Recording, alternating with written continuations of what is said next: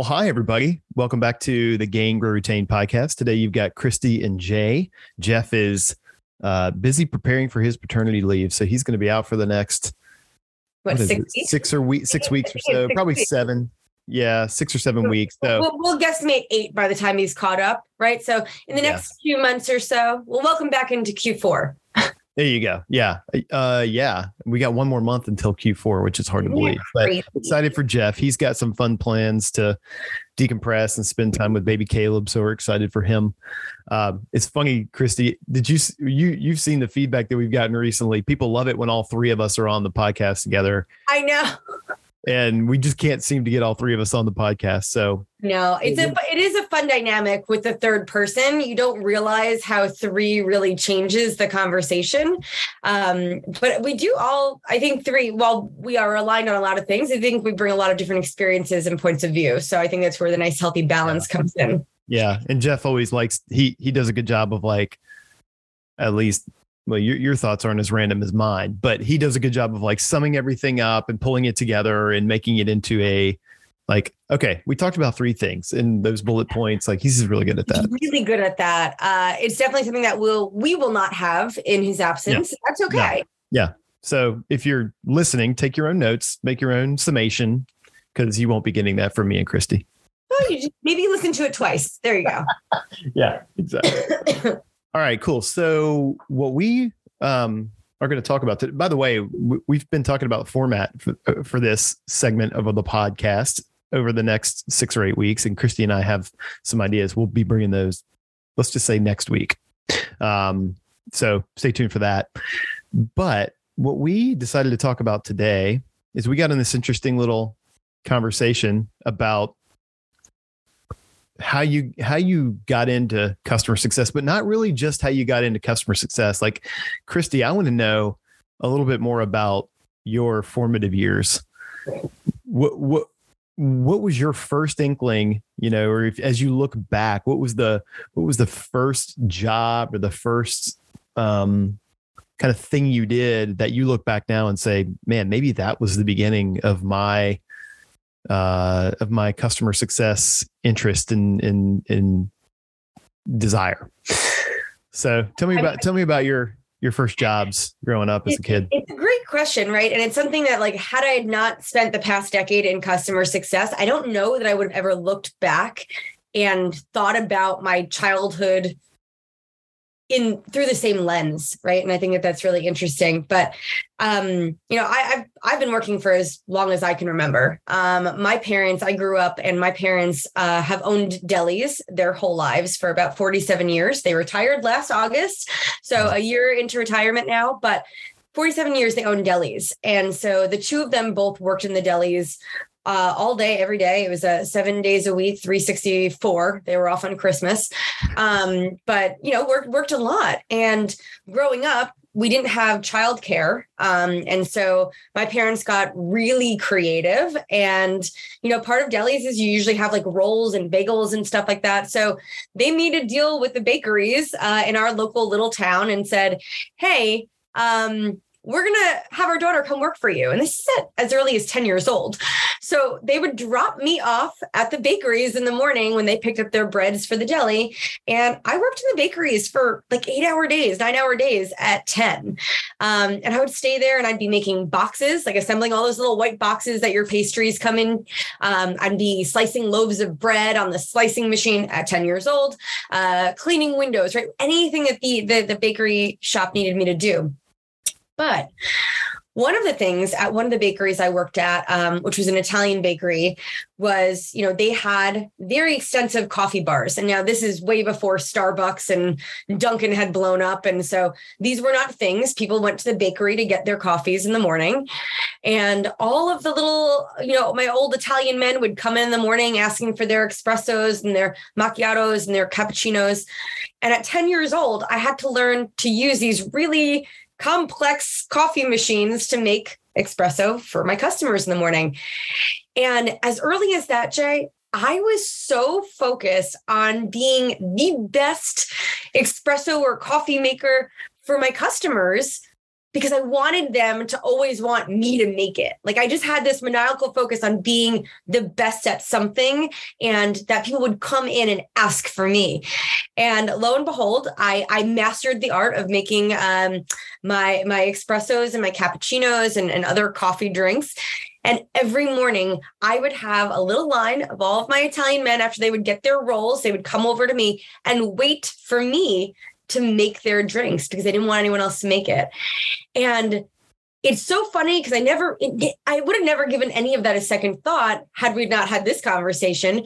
But thinking back, right, that was me delivering customer success, right? I knew that my customers were coming in to have a quiet place for them to chat, enjoy their coffee, have a warm roll.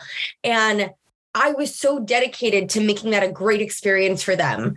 And that was as early as 10 years old. So that's my, I think, as far back as I could go, Jay, thinking about my direct correlation to customer success. And that started at 10 where do you think the maniacal focus on being the best came from? Oh, probably from my parents. I mean, like, listen, I came from a, a household where like we were expected to get straight A's. We were expected to be top performers in everything that we did. And like, even if we weren't the best, that we always gave our best. Um, and so I think this has just been ingrained in me since I was a little girl. And that doesn't go away. Um, it's probably still part of why I am the way I am today. Thanks, mom, dad. But it was it was just like this I, am very competitive also right? Like and i didn't want anyone to be i didn't want anyone else to make a better coffee than me. Like i wanted to have something that was mine that i could master and perfect.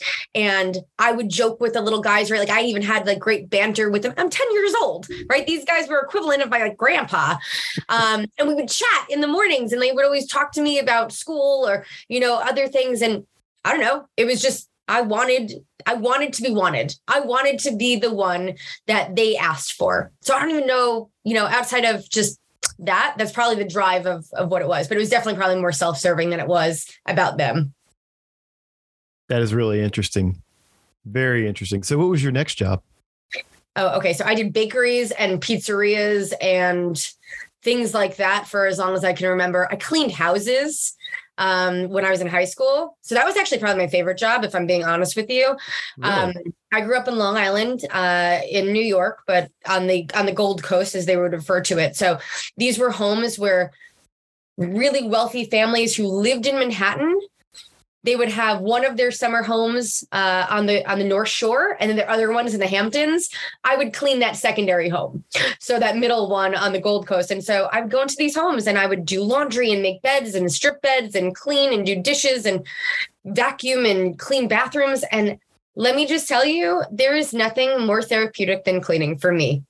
I love it. It is rewarding, and when you are done, you get to look back and see how clean and sparkly everything is. I, I, don't know. I love that. So I've done it all. Um, was never a waitress or a waiter, and I never worked in retail. Okay, so those are two things I never did that I feel like are very popular jobs for mm-hmm. I think a lot mm-hmm. of uh, teenagers. Never, never waited tables and didn't work in retail. But the deli and the coffee bar is very much a hospitality job the way you oh, Yeah. Oh, like I said, and the pizzeria too. That was another favorite pizzeria. job of mine. Yep. What did you do in the pizzeria? What didn't I do? Oh, I didn't make pizza. Um, but I manned all the phones, right? Like you have Friday, Saturday nights, super busy time. This is before uh, DoorDash and Grubhub and Seamless, right? Like people actually picked up a phone and called in an order. Um, so I would do that. Often our delivery guys, because again, this is before even before MapQuest. Uh, so we're going that far back. they didn't yourself. know where they had to go for a lot of these places. So I would even have to go and map out on an actual map directions for our drivers so they knew where to go to get to the houses to make the deliveries. But then I was working the counters, right? So people coming in, asking for slices, I'd heat things up. I'm bringing things to tables, cleaning tables off. I guess that was the extent of my waiting tables was just bringing food to the people and cleaning up after them. But yeah, I and I that job was probably my favorite, the pizzeria. What was your worst job? Oh, okay. Uh worst job. Um I worked at Allstate in high school, um, just as like a, a secretary answering phones and doing filing. And again, but before computers were used the way that they were used, people had paper files of insurance claims and policies and things like that. And that just wasn't fun for me. I didn't interact with anybody outside of my boss who would tell me like policies I needed to pull and things I needed to file. And like it was just busy work. And this is again before AirPods. So I didn't have like hmm. it's not like I had Spotify or podcasts in my ears while I was doing this work. It was like quiet and lonely and uh, boring. So I needed the people interaction, which I, was going to say that that's the that's the thread that I saw in everything else that I didn't That's see. to interact with people. Yeah. And, yeah. and, and deliver an experience for them. Um, working by myself was not for me, which is why I also knew that accounting probably wouldn't have been a lifelong career. Mm. Absolutely. It's really interesting. So, what did you do in college for work? Um, I worked at a florist for a little while. So making bouquets and things like that, that literally lasted about two weeks before I was like, okay, not for me. I had cuts all over my hand. I was like bleeding all the time. I was like, no, no, no, no. Uh, as a girl who likes a freshly manicured hand, that just wasn't vibing. Um, so I ended up getting a job at an ophthalmologist. Hmm. And I actually got trained as a technician and was doing like pre and post op uh, procedures and, and kind of uh, evaluations on cataract surgeries, people that were having um, LASIK eye surgery. I was teaching folks how to put in contacts. Uh, I was doing glaucoma tests, uh, regular vision tests. I was assisting our, our um, optometrists in the in the office during exams and things like that. Suiting people for glasses. Um, then obviously all the administrative stuff like booking appointments and following up with insurance and again paper filing because that was a thing. Um so doing all the back office stuff. Yeah. My least favorite part is fighting with insurance companies. Um that is something i learned very early about myself probably also from the allstate stuff but yeah there's another common thread there. Yeah yeah insurance. insurance. companies. And you know what? Today it's probably still the bane of my existence if i get an insurance uh something in the mail and i have to go chase it down and find out why i was billed. Um but yeah, uh, but I loved that. I loved working in the doctor's office, and I did that all throughout college uh, for a couple of years until I got my first job. In your first job? Out of college. Out of college. Was. Out of college. So I actually got my first job when I was writing my thesis. So I was writing my thesis in college before I graduated and actually landed my first job. And I was in uh online, what was it? Like it was called an ad master at the time, an ad master. Okay, so this is when the internet was now say master internet, anymore. The internet is a thing now at this point in my in my career, um, and online advertising is like the biggest thing. Mm, um, yep. Ad serving, right? So like people having those banner ads. Remember, you'd have like a big one on the top, you'd have a square one in the middle, a half page ad, and this is even before the ads did anything fancy like disrupt your entire life. Um, they just kind of just sat there. So I was responsible for working with our sales team taking all of the what they called insertion orders and making sure that I got all of the creative from the different teams. I served them. I had to make sure that they delivered. We had the certain number of impressions and clicks, but do all the analysis on it and basically act as their campaign manager to make sure all the ads were were happening and working as they should.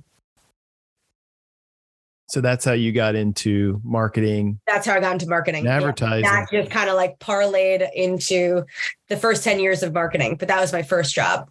And I loved that job. Yeah. Why? So it's interesting. Um, I didn't interact with too many people outside of our internal teams, but it was easy for me to be really good at Jay. Like it was I clear direction, right? Like you would receive an insertion order that says here's the ads that have to serve this is where they go how many they have to do. I'm programming it all into our systems. I'm making sure that things delivered. I'm, I'm, verifying things. I'm doing campaign analysis looking at all the data finding ways to optimize it. And i i don't know there was something about that work i loved. When i think back to my professional career like that was a job where i was like man every day even though it wasn't like super super exciting there was something about it. I loved that job.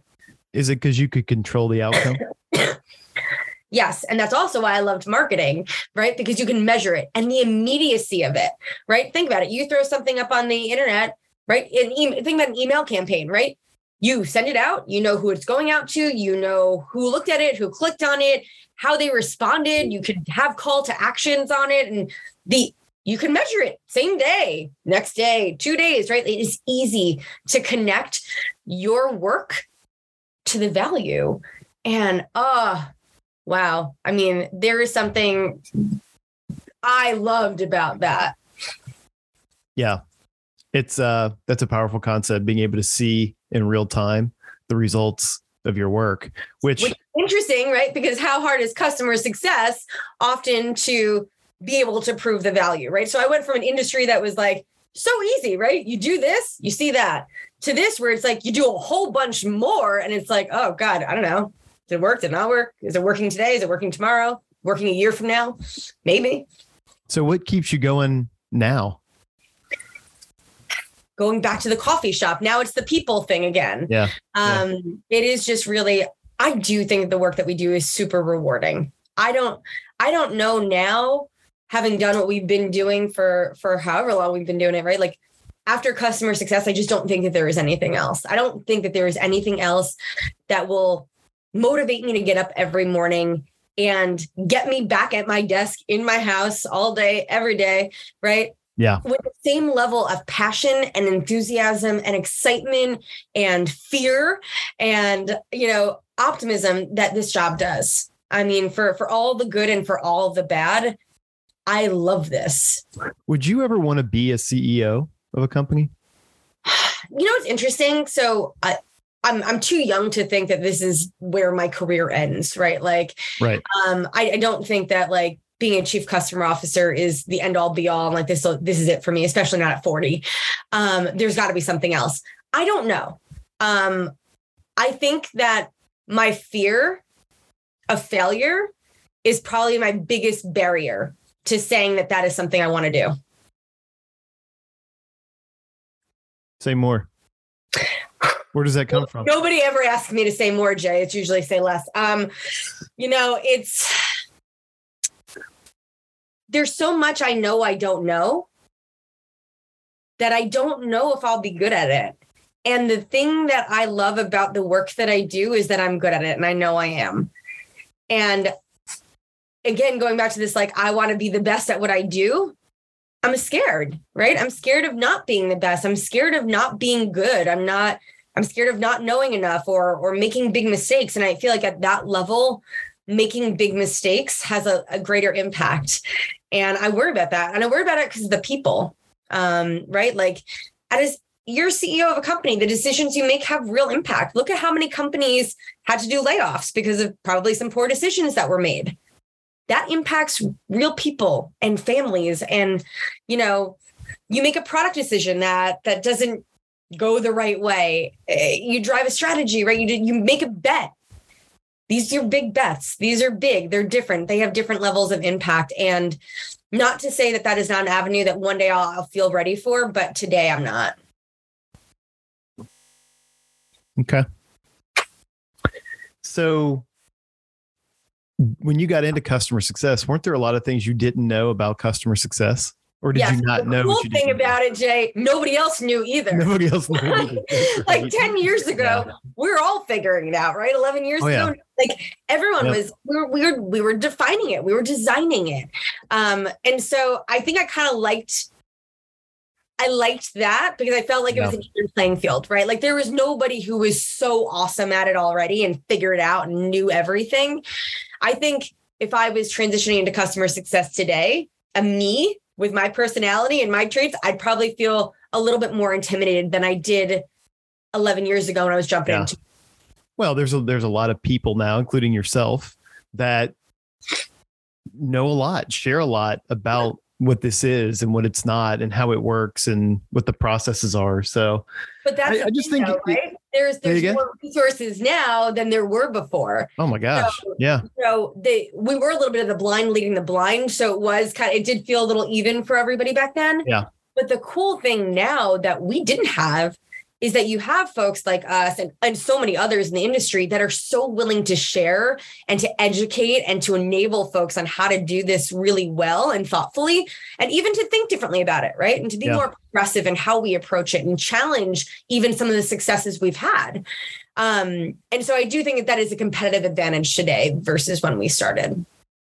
That's why i asked the question about ceo because you know on some level I think every SaaS company is a customer success company. Vertical SaaS companies have to be highly attuned to the industry they serve. It is about how everything fits together. Some of the biggest challenges I think that you will face, that I face as a CCO, are at the boundaries between the different departments that we have that serve customers. How does marketing work? How does sales work? How does product and engineering, how do they work? And how do all those things fit together to deliver an experience for the customer, but also a great product and a great outcome for the customer reliably every single time.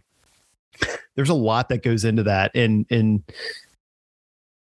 I think that this industry is sort of at a tipping point or there's a sort of a reckoning happening where it's not good enough to just be sales driven to have this sales experience as a CEO, you actually have to have exposure to product. You have to have exposure to marketing. You have to have exposure to customer success and the processes there. So I think there's a world where more customer success leaders become CEOs, frankly, but they have to get more business experience, more sales, you know more more marketing making those hard decisions right? Because you're right. Yeah. where do where do you spend marketing dollars? That's the on the performance marketing side yes you can see the results of your actions very quickly. But what if the money's not in the right place? Like there's bigger yeah. strategic questions about where where you what programs do you spend on? What audiences are you targeting? How are you going to market? Those are the bigger scarier decisions that have to be made yeah.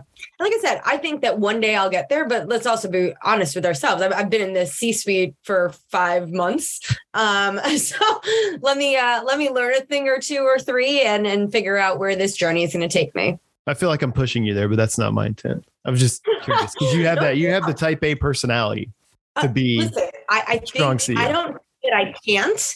I think that I have a, have a little bit more to learn. Yeah. Yeah. We all do. Well, that's true. Great. This has been a good discussion. But now can we flip this conversation around, Jay? So you can we start with where you asked me this question is so let's take a let's take a look into your your past and where did okay. you see customer success pop up for you? So interesting. You and I had a little bit of the same kind of background. So my parents owned they owned like concession stores in in, the mall, um, and we had popcorn, we had candy, we had drinks, we had gifts. It's like a gift shop basically, and I was the same thing. I was seven years old behind the counter, ringing people up, learning from my mom. Um, we didn't have childcare either.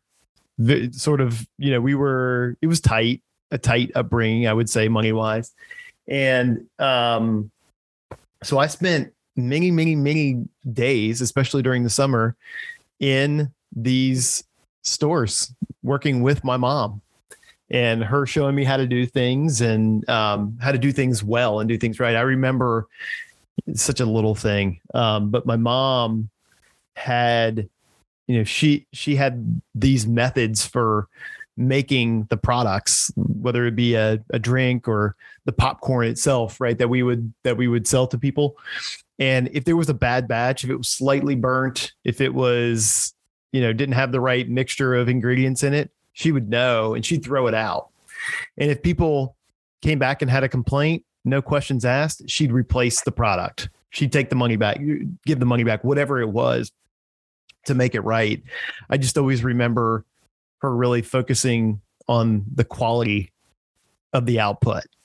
Um, and so that we that was sort of my my upbringing for many many years um, and really where i learned how to learn about business at, at, at its most basic sense in, in service, I would say customer service and hospitality on my part.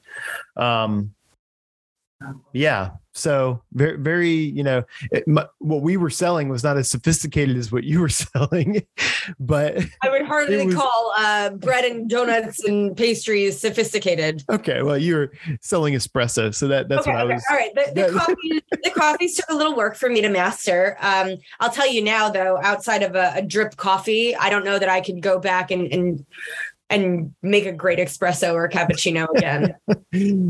I remember um, being in the in the store one day and I was I don't know, 8 or 9, very young. And somebody walked in and I and I as I normally did, I would say, "Hey, can, can I help you? Like what what can I get for you?" And this person said to me, "No, but she can." She was and he pointed to my mom like I want an adult to help me. And it was like a dagger in my heart. Mm-hmm. It tore me up. Um, because I, I I knew what I was doing. I had been taught by my mom and I could do everything that needed to be done. I could do it well, but I, I that I, I don't know why, but that always sticks out for me as like, uh, uh, trauma, way too strong a word, but like just something that I'll never forget how rude that dude was. And, you know, I've never, I've always, you know, wanted to be careful how I treated people in those, in the service industry as a result of that. So, well, it's so funny that you use it as an example because I think about this as as we see it in our day to day. It's like a customer who doesn't want to speak with a CSM, right? Mm-hmm. And they want to speak with somebody with a different title, um, and almost only because of that because I don't know about you, but like my CSMs, they're darn good. Like yeah. they know the product better than I know the product. They are very well equipped to have very strategic conversations. And anytime that I'm brought in, I'm always like, well, I think to myself, well, what value am I adding here that my team can't add yeah. outside of my title? And it's it's very yeah. interesting because it's a similar thing, right? Like when somebody makes an assumption that somebody with a different title or a different role or a different tenure is going to be able to deliver a different experience or a better experience. Yeah. Yeah. Exactly. And I guess what what I've learned in my older years and I'm still learning it and I'm not that old but um is you can't let other people's attitudes that they bring impact yours.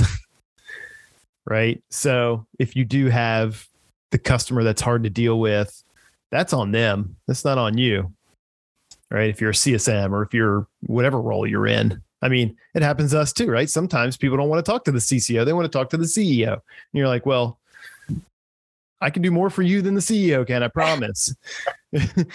but not really, right? Like, so, you know, you just have to sort of let those are, um, I heard it said the other day that they're just taxes in life on everything. Like part of the benefit of being in a in a role, let's call it the CSM role, having a great job as a CSM is that you know sometimes people rub you the wrong way, and that's just a tax that you have to pay. You have to be you have to understand that those things are going to happen and be prepared to to respond to them appropriately and not get flustered.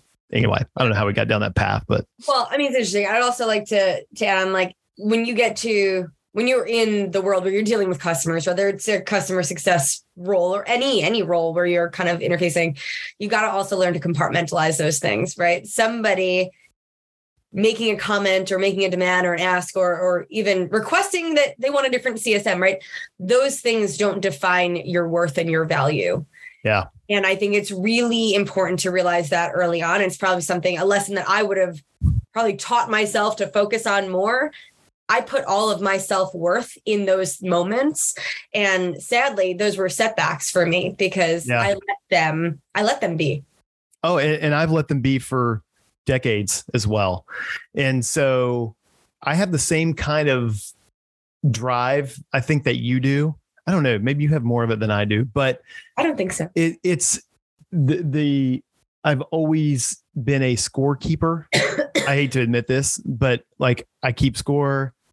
I try not to do this much as much anymore, but I, I do notice like I want to be the best at what I do, the same way you do. Yep. And because and for years I thought that's where my worth and my value came from is by what I did. So, but for me now, my worth and my value is intrinsic. Right. And I believe that about you. I believe that about me. And I believe that on about every person on this planet. And so if you can get your head around that and, you know, it, it helps you not take things so personally right? But it takes work to get there. It took a lot of work for me to get there. I will say you know my my my mom was a hard driver too. She she expected me to get a's in school. She she because she felt like i was capable of doing these things. So her standards were very high yep um one thing that i this is my mom always used to tell me how smart I was. And uh, if you've read any parenting book, you know, recently, you will you will read like don't don't praise the the brilliance, don't praise the output or the outcome. Praise the the activity, right? The activity levels. The um are you putting the right amount of work in based on what you're capable of doing. Because at the end of the day, like I, I, think about it now with my kids, our kids have so much pressure on them. I feel like I'm all over the place, but they have so much pressure on them. And, you know, some of us did too as kids to be the best. And so, like you did too, what I just heard. I know, but it feels different for our kids now, Jay. I, I don't know if you agree or disagree, but like, yeah, I think about all the pressure. I felt like I had the weight of the world that only came from my parents' expectations of what I should be achieving. But today, I feel like our kids literally have the weight of the world, which extends yeah. far beyond, right? Like it's not the expectations of the parents, it's the expectations of the teachers and the the universities that they're going to want to apply to and yeah. their peers. And it, it just feels like more for our kids. I agree. Now. And I mean, I look at my daughter who sadly has developed severe anxiety as a result of all the pressure she puts on herself. Mm. And, you know, we try to step it back as parents and not add to that. But it's crazy, right? Like we have really high expectations for ourselves that that's coming from all different places, right? Whether it's us or our children or wherever. And these expectations, I think, play a big part into our output and our mindset. Yeah.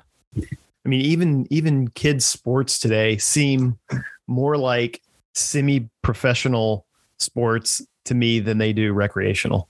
Uh, yes, one thing I noticed very high school tryouts right now for her soccer team that are like three hour tryout sessions each morning this week for from 6 6 30 in the morning. I mean it's like and they're doing drills and i'm like do professional soccer players do these things? I'm like, i was like wait do you not do you have a water break? Like i mean it's the drills that they're running are intense and i'm well, like and the only re- the only way you can make that team is if you play year round right? Because because that's the other thing is there's no such thing as a seasonal recreational sport. I was involved in all kinds. I played baseball, t-ball, basketball, soccer, but I but I did it, you know, once a season, once a year. Yeah. For yeah. six or eight weeks, right? No, now these the kids are on over. multiple teams or on travel teams. They're competing in all different areas. I mean, it's it's yeah. crazy. Uh, yeah. it's probably also the why I stopped playing sports and went to cheerleading. Although cheerleading is a sport. Cheerleading is too. My daughter's in cheerleading. But I I, I enjoyed that far more than a lot of what what I was experiencing in sports, and that was what 25 years ago. I mean, the kids now it's very yeah. different. Yeah. So, um, yeah. So that you know, I, I think there's a there's a lot of stuff that comes along with with all that and, and, and working at a young age and but I, I'm I I count myself very lucky to have had those experiences you know, from a very early age, you know, and, and being entrusted with that, and having the expectations of my parents, you know, to, to help and be part of. Now, my mom always like tells me, you didn't work that hard. Like you, you never wanted to work in the store, but all I can remember is working in that store. Maybe it's just cause I was there. Right. And it felt like being there was a job, but, um, but it was interesting. I learned a lot as a kid watching that. do you think that all of that, because I, I do for myself, but I'm curious to see how you feel. Do you think it contributed to your work ethic? Um, Yeah, I do. And I don't know for me, I've, I've actually been trying to diagnose this in myself here lately is, you know, what, what actually does drive me? Cause I've always been a hard worker. I've always, um, really dug into things on my own and, mm. and really, you know, developed interests. And like when I was in college, I taught myself how to program and, you know, I became, I that that was how I got my first job. So I came out of out of college in 2001, and in 2001, it was a bad year. it was it was it was the first recession that I remember as a professional out of college was my first year out of college. And it was when the dot com mm-hmm. bubble crashed and, or burst, and it's when 9 11 happened. 9/11. And, yep. But the only reason I had, I got basically a couple of job offers. One, a couple of them were crap, but the the one that I got that I took was I got that job because I had taught myself how to program and I had done things independently. And so whenever I've latched onto something, I've always worked very, very hard at it. And I continued, you know, the first years of my career work really every year of my career, asked my wife, like just working very, very hard to learn and to you know get into new things and and explore new areas. When uh like I, I tell the story sometimes when I first became a manager of people, it was really a result of me having dug in and assumed a team lead role for a consulting team that I was part of at, at Blackbaud before anybody gave me the op- gave me permission to do that. You know, I dug in. I was super interested. How does the P and L work for our team? Um, you know, how do we think about staffing? How do we think about selling our solutions? Um, what adjustments could we make to that? And, and how can I be involved and, and do those things? Can I get involved with sales calls? Yeah, you can. And, and I did. And, you know, I think just that sort of natural curiosity and, and I feel like I'm tooting my own horn here, but just being willing to dig in and, and work hard, maybe a little harder than everyone else, has always served me well and I think it did did came come from my parents at the I, end of the day. It's funny because I do think like we see a lot of people I mean I come across tons of resumes of folks who are just like, "Hey, I'm trying to get a job and I want to do this." And I look at all these resumes and it's like the one thing cuz I think that would separate all these people apart from others is like that innate hard work and drive, right? Like yeah. sometimes even more so than the experience or the direct uh you know well i wouldn't say skill set but like there's something to be said about that right? Like yeah. can you just work hard? Are you self motivated are you driven? Um because without that i just don't think that you can be as successful. Eh, i completely agree. And i heard somebody say something this week that was really along the lines of what you just said but he he um we were talking about interviewing people and he was like what i look for is intrinsic motivation things that you know it's the x factor right? You don't want to be motivated by incentives or praise or external like carrots and sticks right that's that's not that's not really the way to you don't want to uh, frankly i don't want to hire those people yeah right i want people that are it's hard it's hard to manage that it really is. Now it's even harder to identify it oh, before yeah. you hire somebody, right? One of my favorite interview questions, I got a couple of favorite interview questions, but I ask people, you know, tell me what what one of the things in your career that you were the most proud of. And I don't care. Like you can ask that question to a college graduate too. Don't talk you don't mm-hmm. position it as career, you position it as in your you know what project yeah. or even yeah. a job like did you have a job that you what was one thing you did i mean regardless right they're proud of something it could have even been hey they, they were the pitcher of their baseball team and it took them right. to right like yep pride in that yeah and and you can that that sort of gives you insight. What do they pick to talk about? And what are they proud of? Are they just proud of something that they took the initiative to do right? Or, or was it something that was forced upon them to do it, but they ended up proud of. Mean, you you can tell a lot about intrinsic motivation based based on on that question, I think. So I love that. So for everybody who doesn't have that as part of their interview questions, there's an easy one for you to fill at least 10, 15 minutes. Yeah. The the next one is okay, so that's what you're most proud of. Tell me about the biggest mistake you've ever made in your career that you learned the most from. Gotten some doozy answer. I've I've chosen not to hire people based on what they shared with me. Oh, which is tricky, right? Which is tricky because you're asking yeah. people to be very vulnerable. Yeah. But sometimes they share stuff. It's like, whoa, that was not good. Like, why did you share that one? Because you didn't even really learn from it. So that, that's a tricky one. That's a trick question. You got to be careful answering it. But uh, what I'm looking for there is, are you self-aware? And you know, are you growth growth minded? Yeah. No, those are two those are two great ones. As you're asking them as you're saying those questions, I'm thinking back to my career and how would I respond to both? Like, what would I be the most proud of? And then, like, what is that biggest failure that I have that I think I learned the most from? I'm not going to tell you my answers because I haven't, I haven't, I haven't figured out which they are. I, mean, I've, I have so many failures that the, oh. Uh-huh. the list is so long. I don't know which one I would choose. I think I probably have more on my failure list than I do on the things I'm most proud of. Well, you you remember the failures more which is sad because you should also put some weight in all the success. Exactly. But the failures teach you more. They really do. Yeah, no. I, listen, I'm I'm the world's greatest learner. Um, I was gonna say I know a lot about what not to do. I'm well taught. Yes. Yeah. This is a good conversation. I like this. Yeah, so, I think listen, I I learned a lot about you today, Jay.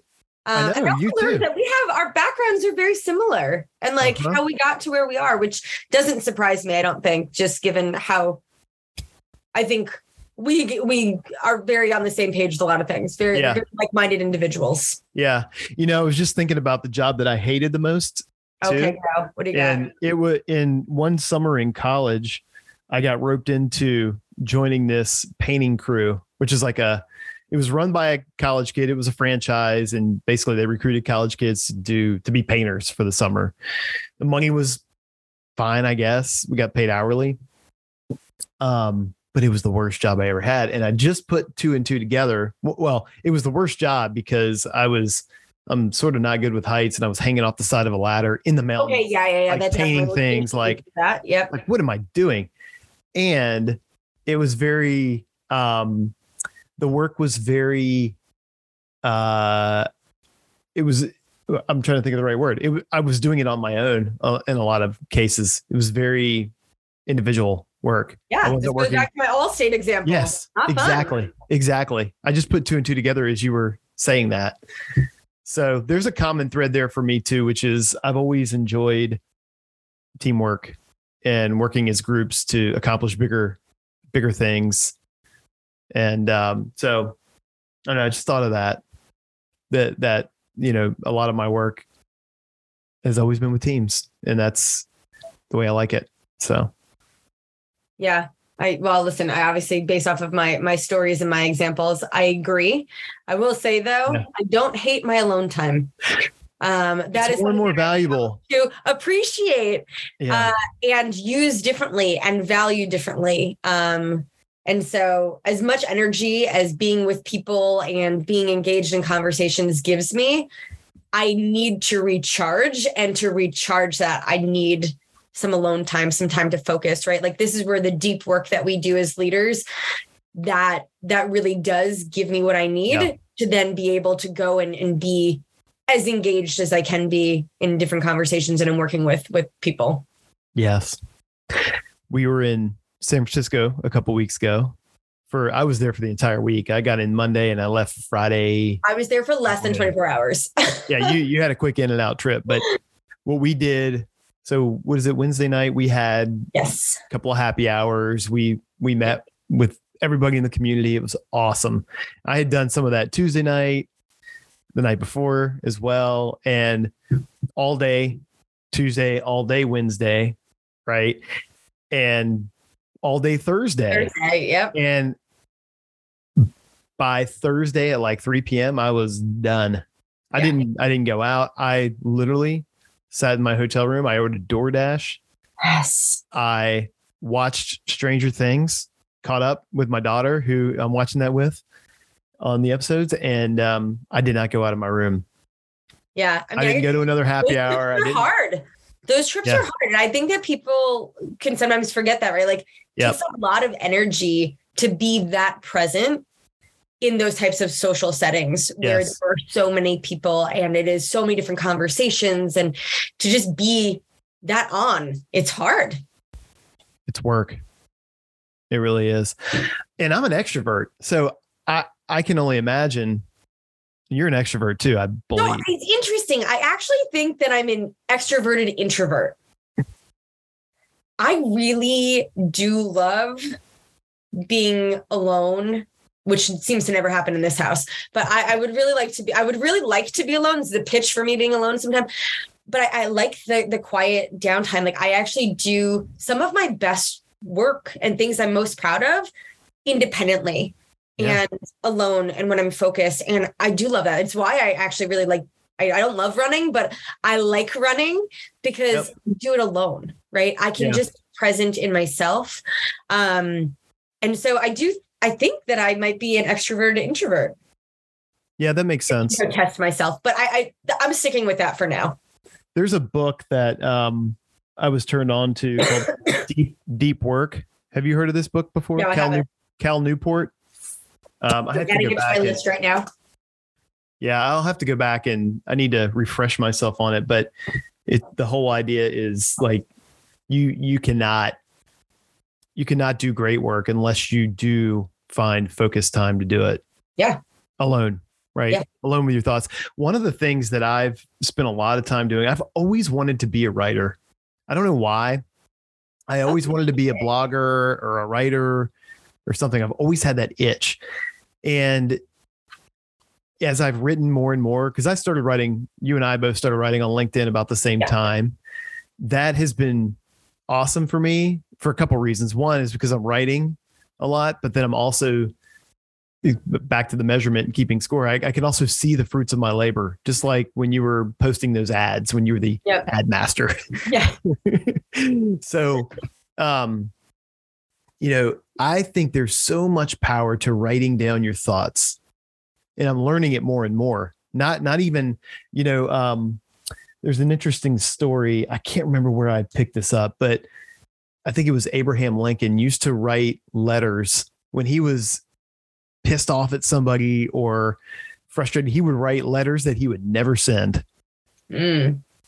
um, addressing a certain issue or but what it was for him was therapy Yeah. it was and it was clarifying his own thoughts because they're in black and white on paper so that then he could either go on with life and leave them behind or have the right discussion downstream uh, whatever however he needed to respond and react to that and so um you know but but writing i think is a really powerful tool for us all wh- whether you do it for public or you do it for yourself. And one of the things that I've learned just recently is, you know, I, I I've tried to do journals for a long time just to keep a journal, and um, I've never really been able to stick with it.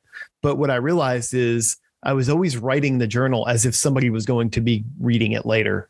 Oh, interesting. So you're almost Yeah. filtering. Yes, and trying to maybe polish it a little too much or Oh, position yeah. what I'm saying. What and and what I've realized, and this is literally like over the past eight weeks, is that no, no, no. Everything I write down is for my own therapy. It's for me. Yeah. It's not for anybody else, and it's never going to be. So I'm just going to write whatever I'm frustrated about, whatever makes me happy that day, whatever emotions I'm having, and it's all about therapy. It's not for anybody else to consume. I don't know. Maybe this is really. I feel. I feel like it's like it's stupid. Like I should have known that before I was 43 years no, old. right? Like I, I, I don't, I don't know that to be true, right? Like I think that some people do filter their thoughts even when it is for private consumption um but being more open and being more authentic and i think removing that that fear or or kind of thought that someone else might read it and you'll be exposed Right. You got to remove that so you can be you, so it actually does serve you well or else Yeah. you're just writing to write and you're just taking up time Do you, Um, do you journal? so I was gifted uh, the five minute journal by by a dear friend of mine, actually somebody who used to work for me years ago, and she had mailed me this gift for one holiday and said, "Here." She's like, "I love it. It's a, it's a great easy way, and it's called the five minute journal."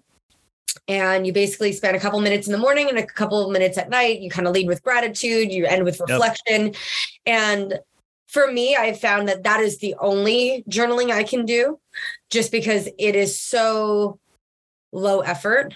Yeah. And listen, I I mean, for those of people that know me, I go to the gym at five o'clock in the morning, right? So first thing in the morning, I don't really have a ton of time. I get up at four so I can get ready to be at class at five. I can only give five minutes. And I do try to do it the first thing outside of brushing my teeth and taking out Invisalign. Uh, is like go and put some pen to paper, craft my thoughts for the day, and kind of lead with gratitude because it also helps me Yeah. in the gym right? It actually helps put me in a good mindset so I can go and I feel the most motivated and I feel the most inspired and I feel the most grateful. So that journal has been really helpful. I don't know that I can commit to a blank sheet of paper without prompts uh, Yeah. and let the words flow, not because I couldn't do it. I just don't like, you know, at the end of the day, the last thing I want to do is anything. Uh, Oh just- yeah, yeah. I don't It's hard have- to do it at night. I don't have another ounce of me to give at night uh to to even pick Yeah. up a pen and like really craft any meaningful thoughts. I mean, if I'm forging forming sentences at that point in the day, uh, I'm pretty proud of myself. I really just kind of I'm there. I'm there for the TV for the last 30 minutes of my day, maybe some reading, and that's it. Yeah. I have a, a set of prompts that I've written in the front of my notebook. So two things I write down every day are what did I what was my alcohol intake the pr- the previous day and what Oh. exercise did I do the previous day? That's it. And if I did nothing, I just write nothing. So that always gives me a very simple starting point. Oh. Okay. And then you just track something, track anything. Maybe it's like, okay, I'm going to track how many times I swear the day before. Did I do good Oh, or gosh. who, has, who has enough post-its for that? Christy, don't track that. Don't track that. Uh, no, no, no. That's so interesting that those are So-. Yeah, I mean, those are the two things that I just write down. And I I picked up these tips because I was like searching around for like how do you journal, and they were they were all these things that came out. And then there's these other like prompts, like what frustrates you, or what what are you frustrated in? What do you you know what emotions are you having? What um what are you grateful for? I, I, would you said gratitude is such a powerful thing because it's easy for us to get wrapped up in whatever we've got going on but let's not forget, like I wrote the other day in my journal, man, I'm so thankful that I walk to the kitchen and turn on the faucet and clean drinking water comes out Yeah. when like 50% of the planet doesn't have that. So we should never forget how good we have it, right? And that gratitude is powerful. So these little prompts, and I don't always write the same stuff every day. It's not one prompt that I Yeah. use every single day, except for the two things that I track, Yeah. right? Which are just like easy to track.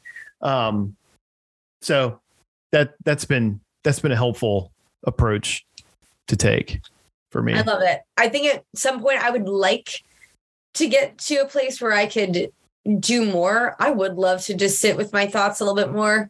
Um, I know that I can't take on one more thing right now. And so Yeah, I'm yeah. not gonna do that. I'm focusing on some other goals that I have set for myself. Um, and so my fitness goals right now are kind of taking the, the forefront outside of work and family. Yeah. Well, th- that's good. I, I think, you know, what I've done in the past is I've let my mental health get away from me, which I never thought I would say those words. I never thought I would say those words ever. I'm just, I'm just too proud to say those things. And what, um, what I have been focusing on here recently is really thinking about the emotions that I have during the day that I don't ever tell anybody about, that I don't ever acknowledge for myself, and sort of pulling those out and pulling the thread on a little a little bit. And this is hard. It's it's work, right? But it's like, okay, why am I upset about this thing or why did that rub me the wrong way? Let me spend a few minutes just thinking through that and maybe writing something down about that because it's going to teach me something about myself, who I am. It'll help make me better at some point. So that's just where I am on my journey. And um, it's been, it's been, uh, it's been really helpful I've got, I can tell you more stories about sort of the past few months sometime. Probably not on the podcast, but I mean, listen, this is why, I mean, I, three months ago, I embarked on my own journey of giving up alcohol. And I've just crossed over my 90 day mark, I think 92 days today, where I haven't had a sip of alcohol. wow.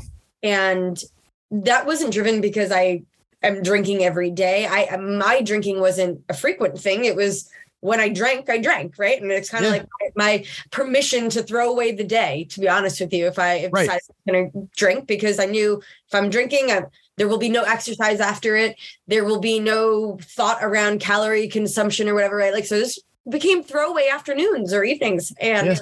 I didn't like that. I didn't like the way I felt the day. I didn't feel like the way I felt the next day. And quite frankly, at this age, it lasted two or three days of not feeling great. So, you know what? I thought, why why am I doing anything something that is, a very short term high for a very long term low? Mhm. Um, and did away with it. And I got to tell you, like the past 90 days, I've had a lot of friends ask me, like, how do you feel? Like, why are you going on this journey? And it's not to say that I'm giving up alcohol forever. This isn't like a forever thing. I, I will, it's probably define myself as sober curious. Um, but I've really enjoyed it. I I- like I have a clear mind, a clear, a clear life. I'm more focused Mm-hmm. on my health and my fitness and eating well and being present in moments Mm. where otherwise I'm maybe a little less present. Mhm. And I've loved it. I probably have become a little bit more judgy, but I I love it. And so, you know, that was something that I did for my for my mental Yeah. health. Like, Yeah. like the for me, I mean, obviously, every, anybody who consumes alcohol probably knows it's a depressant, and for me, it's medication. It's medication. had, Yeah. it had um some you know uh, b- bigger impacts on me that I just didn't I didn't enjoy any longer. So it wasn't serving me well, and I've decided to just eliminate things that don't serve me well. Sometimes those are people they don't serve me well. They got to go too. Um, but I think it's important that we focus on our mental health and invest the time to to take care of ourselves because uh, if we don't take care of ourselves, we can't take care of those around us. That's right. That's right. All right, let's wrap it up. This has been awesome. So, This might have been my favorite podcast. Take that, Yeah. Yeah, this is good. So, we'll um we'll figure out what we're going to do next week. Um but just just a, a note for everybody. So, if you like this podcast, if you like what we're yammering on about, and there's plenty more on this podcast too that you know Jeff has been really carrying the torch and driving some great conversations with directors and VPs of CS who are doing awesome things. So, but if you like what you're hearing here, please it would help us so much if you'd leave a rating on Spotify or Apple Podcast um, so other people can find it. Um, we've done this, I don't know, 220, 230 episodes now. So we're going to recycle some episodes. Jeff's going to be out. We're going to bring up some of the the classics um, and, Everyone likes a throwback. yeah, a little some throwback episodes. So we're we're looking to increase the volume again of of the podcast. We we pretty consistently on a weekly basis now are publishing at least one, but we're going to get back to to maybe two or possibly even three per week um, because you know there's just a lot of good things out there going on, and and we like to talk about them here. So anyway, Christy, it's always a pleasure. Thank you for the conversation. We'll do it again next week. Likewise, Jay. All All right. Have a good day. All right. bye everyone. Hey, everybody, Jay here. Thanks for tuning into the podcast. You know, this started as a labor of love for Jeff and I a couple of years ago, and it's really turned into a movement around customer success and community, and we couldn't be more thrilled to be a part of it. Uh, we grow this by word of mouth, so we'd, we'd love it if you're willing and you find value in what you hear on this podcast. Leave us a rating or a review on, on Apple Podcasts or Spotify. It'll help us grow and, and provide value to more customer success professionals. Also, if you haven't yet, please sign up for Gain Grow Retain, the online community. It's gaingrowretain.com. You can meet other people, make one on one connections, share ideas, get ideas, grow your career ultimately. Um, be on the lookout also for live events, both in person and virtual this year. We're excited to get back to that. And thanks for being part of the community. We look forward to talking to you soon.